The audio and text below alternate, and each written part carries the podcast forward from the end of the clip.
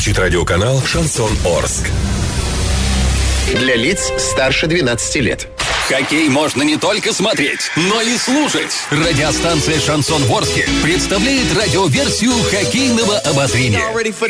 Каждый домашний матч хоккейный эксперт Константин Мусафиров выходит в прямой эфир после каждого периода и снабжает вас самой оперативной информацией. Не пропустите каждый домашний матч радиоверсия хоккейного обозрения на радиостанции «Шансон в Орске». Для лиц старше 12 лет. Итак, дорогие друзья, первый домашний матч второго круга регулярного чемпионата высшей хоккейной лиги текущего сезона продолжается. Напомню, сегодня во Дворце спорта Юбилейный проходит баталия, по-другому я и назвать не могу, между хоккейными клубами «Южный Урал» и командой «Барс» из Казани.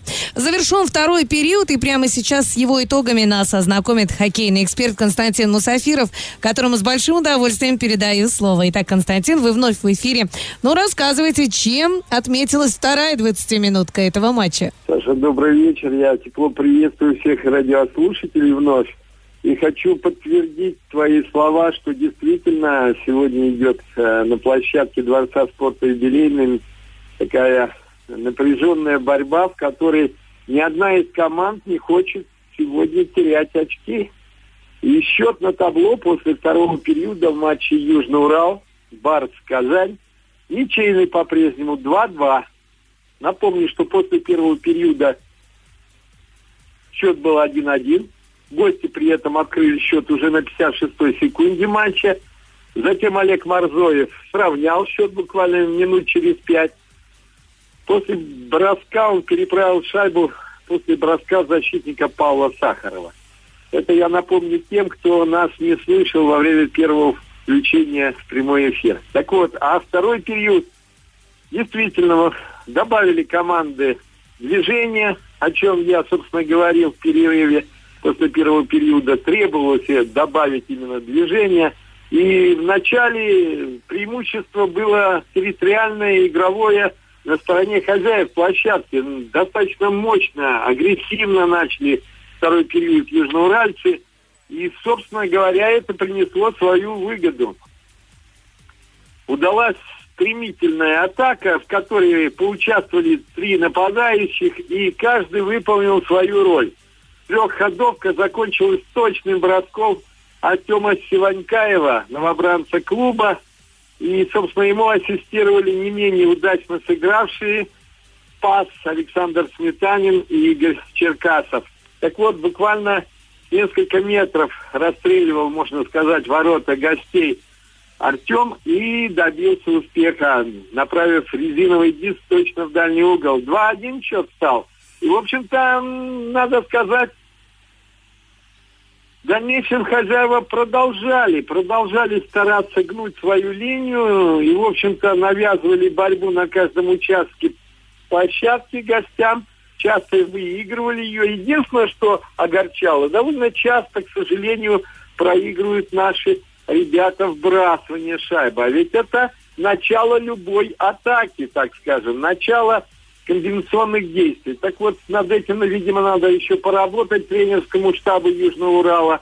Фактор в хоккее немаловажный. Так вот, а затем игра, в общем-то, выровнялась, и гости несколько раз имели буквально прекрасные возможности, так скажем, сравнять счет. В одном случае форвард гостей бросил шайбу, и она удивительным образом попала то в одну штангу, потом отскочила в другую и вылетела на площадку. То есть не в ворота, а вне ленточки ворот. Так вот, арбитры затем просматривали этот эпизод и установили, что действительно шайба не пересекала линию ворот, и счет стал, сохранился 2-1. Но, тем не менее, это, наверное, вдохновило гостей, и вскоре им предоставился прекрасный шанс реализовать свой напор, желание, стремление атаковать. И последовало в начале удаление Ильи Иванова, центрального нападающего первого звена Южного Урала. За грубость там в центре площадки он грубо встретил нападающего гостей, а затем буквально через там где-то 10-15 секунд туда же к нему в гости отправился и другой нападающий из Южного Урала Егор Чугуев. Но он выбросил шайбу за пределы площадки, за что заработал 2 минуты. Очень обидное, очень досадное, очень неприятное удаление. В общем-то, в меньшинстве такие оплошности совершать, на мой взгляд, опытным хоккеистам нельзя. Так вот, гостям понадобилось не столь много времени, секунд 40, и они сумели сравнять счет после кистевого броска со средней дистанции Данила Курашова. Счет стал 2-2. Наш тренерский штаб потребовал просмотреть эпизод. Я уж не знаю, что вызывало сомнения в действиях казанцев. И арбитры вновь просматривали этот эпизод и засчитали шайбу. Я, собственно, тоже ничего не уловил такого, что требовалось бы, вердикт вынести, что шайбы не было. Да нет, все было разыграно казанцами на уровне, и бросок хороший, и никто не блокировал голкипера, поэтому счет стал 2-2.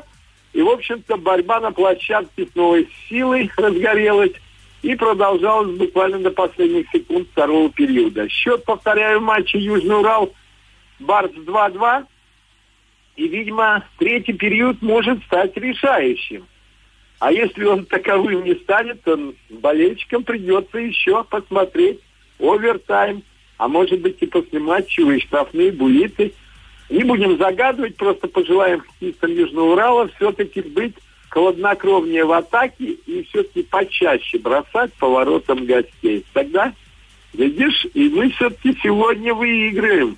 А именно требуется эта победа на старте второго круга для того, чтобы команда продолжила эту гонку за выход в плей-офф.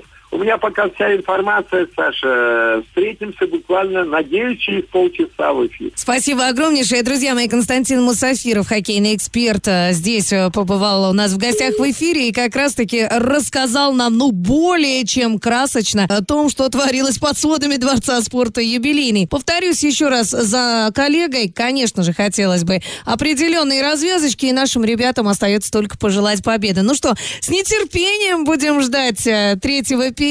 Через полчасика, если повезет, конечно же, обязательно услышимся. Оставайтесь с нами.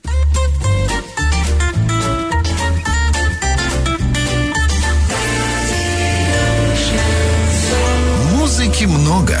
Шансон 1. Радио «Шансон». СМИ зарегистрировано Роскомнадзором. Свидетельство о регистрации Л номер ФС 77-68-373 от 30 декабря 2016 года. Для лиц старше 12 лет.